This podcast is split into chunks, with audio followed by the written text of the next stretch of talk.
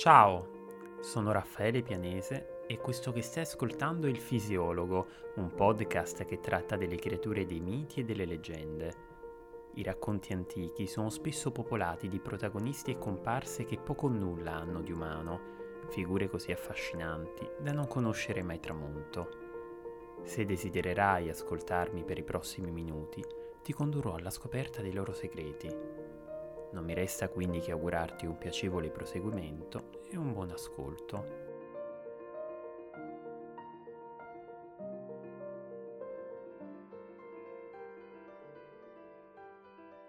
Ma com'è possibile che alcune delle maggiori civiltà antiche, senza avere alcun contatto tra di loro, abbiano dato origine a quella creatura leggendaria conosciuta oggi con il nome di drago? Sono sicuro che di primo acchito hai pensato a una diffusione naturale.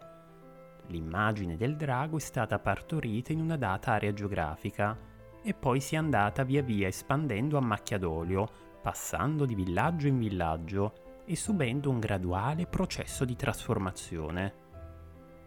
È proprio ciò che ha pensato l'egittologo Grafton Elliot Smith, secondo il quale il drago fu plasmato dalle menti di alcuni sacerdoti in Egitto e poi lentamente accolto dalle altre culture.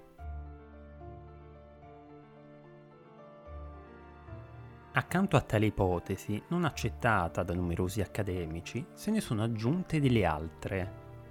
C'era chi, ad esempio, riteneva che la nascita della leggenda del drago dipendesse dal fortuito ritrovamento di alcuni fossili, uova e ossa di creature estinte come i dinosauri chi pensava che il drago fosse semplicemente un simbolo associato alle forze della natura, o chi ancora suggeriva che gli uomini primitivi avessero l'abitudine di venerare i serpenti perché cambiano pelle, metafore dunque della vita che trionfa sulla morte.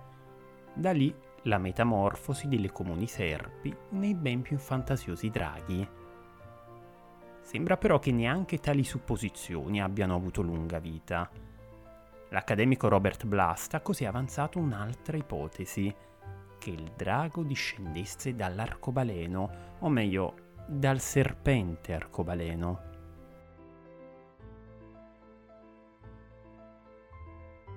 Nella provincia cinese di Gansu, l'arcobaleno era considerato un enorme serpente che beveva acqua di mare, in grado di generare la pioggia.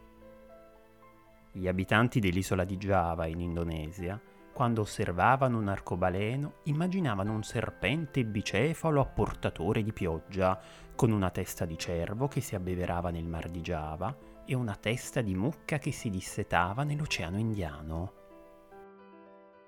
In India, in Colombia, in Nigeria e in Africa centrale, invece, si credeva che l'arcobaleno fosse un rettile capace di fermare la pioggia, è probabile quindi che i poteri del serpente arcobaleno di donare e di togliere l'acqua piovana siano stati successivamente conferiti al drago, il quale presso molte civiltà era associato per l'appunto al sole e alla pioggia, guarda caso due ingredienti imprescindibili per far sì che si crei un arcobaleno.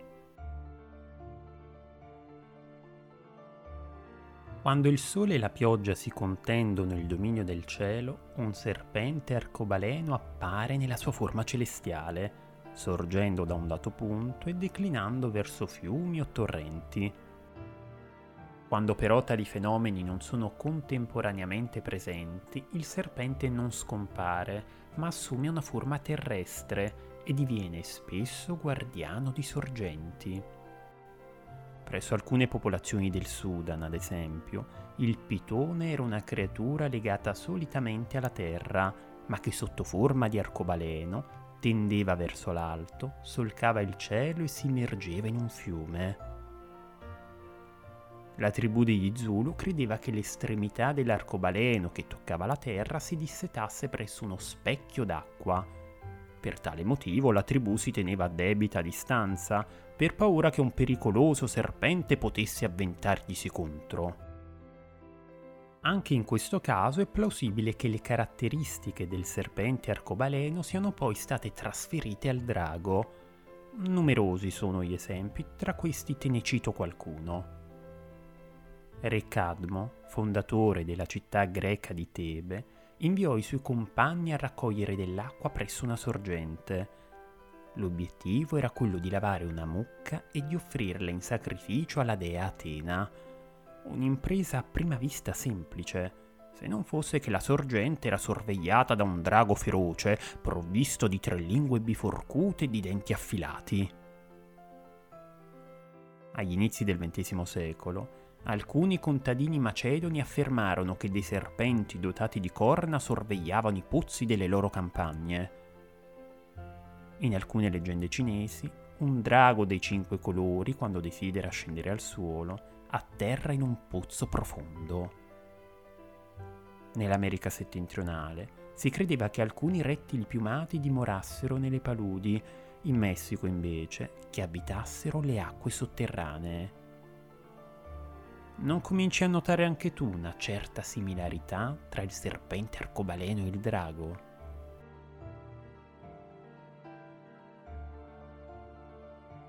Le similitudini però non si esauriscono qui.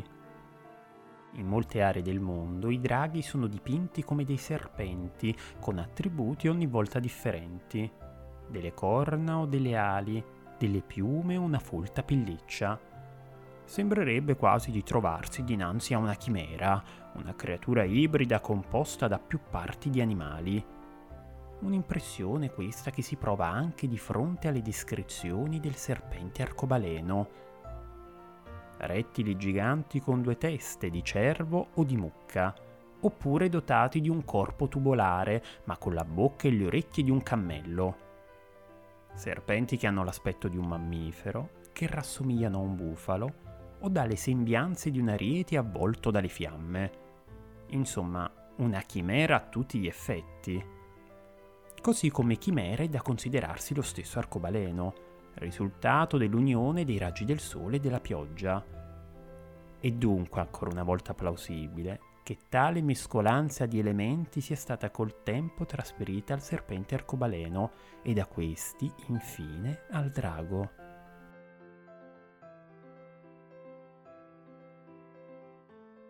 Come ben saprai, in numerosi racconti il drago è capace di emettere un soffio di fuoco, e anche in questo caso pare che ci sia un collegamento con il serpente arcobaleno. In Messico, per esempio, alcune tribù ritenevano che metà arcobaleno fosse composto da una donna malvagia che si divertiva ad appiccare degli incendi. In Uganda si tramandava che quando la parte finale di un arcobaleno colpiva degli alberi, le fronde avvampavano d'un lampo come per magia e così molte altre dicerie in cui tale fenomeno atmosferico è sempre connesso a delle conflagrazioni. Un serpente arcobaleno in grado di generare il fuoco si è trasformato quindi col tempo in un drago capace di ispirarlo.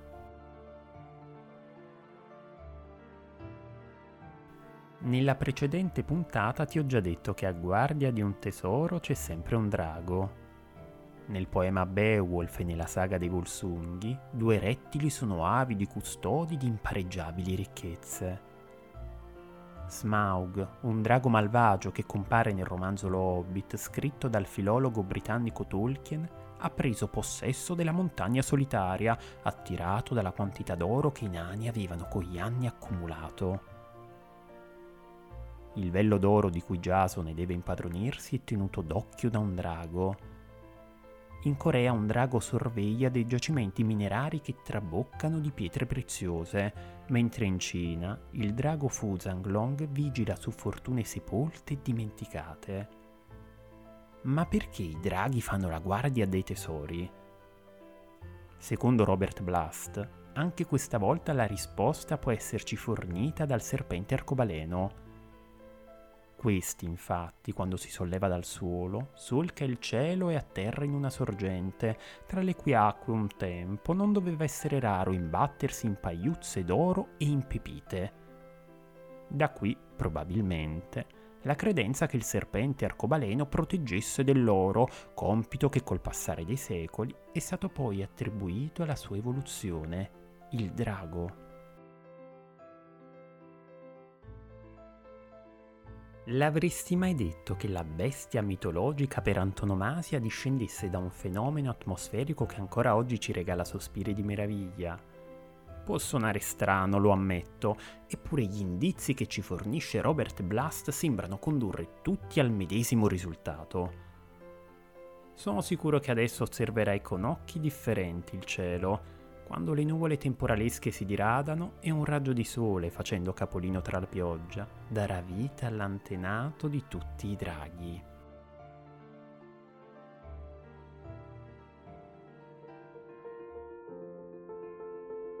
Caro ascoltatore, ti ringrazio per essere stato in mia compagnia e per aver seguito questa puntata del fisiologo. Spero che il racconto che ti ho appena narrato sia stato di tuo gradimento. Se lo vorrai, ti attenderò con piacere al prossimo episodio. A presto!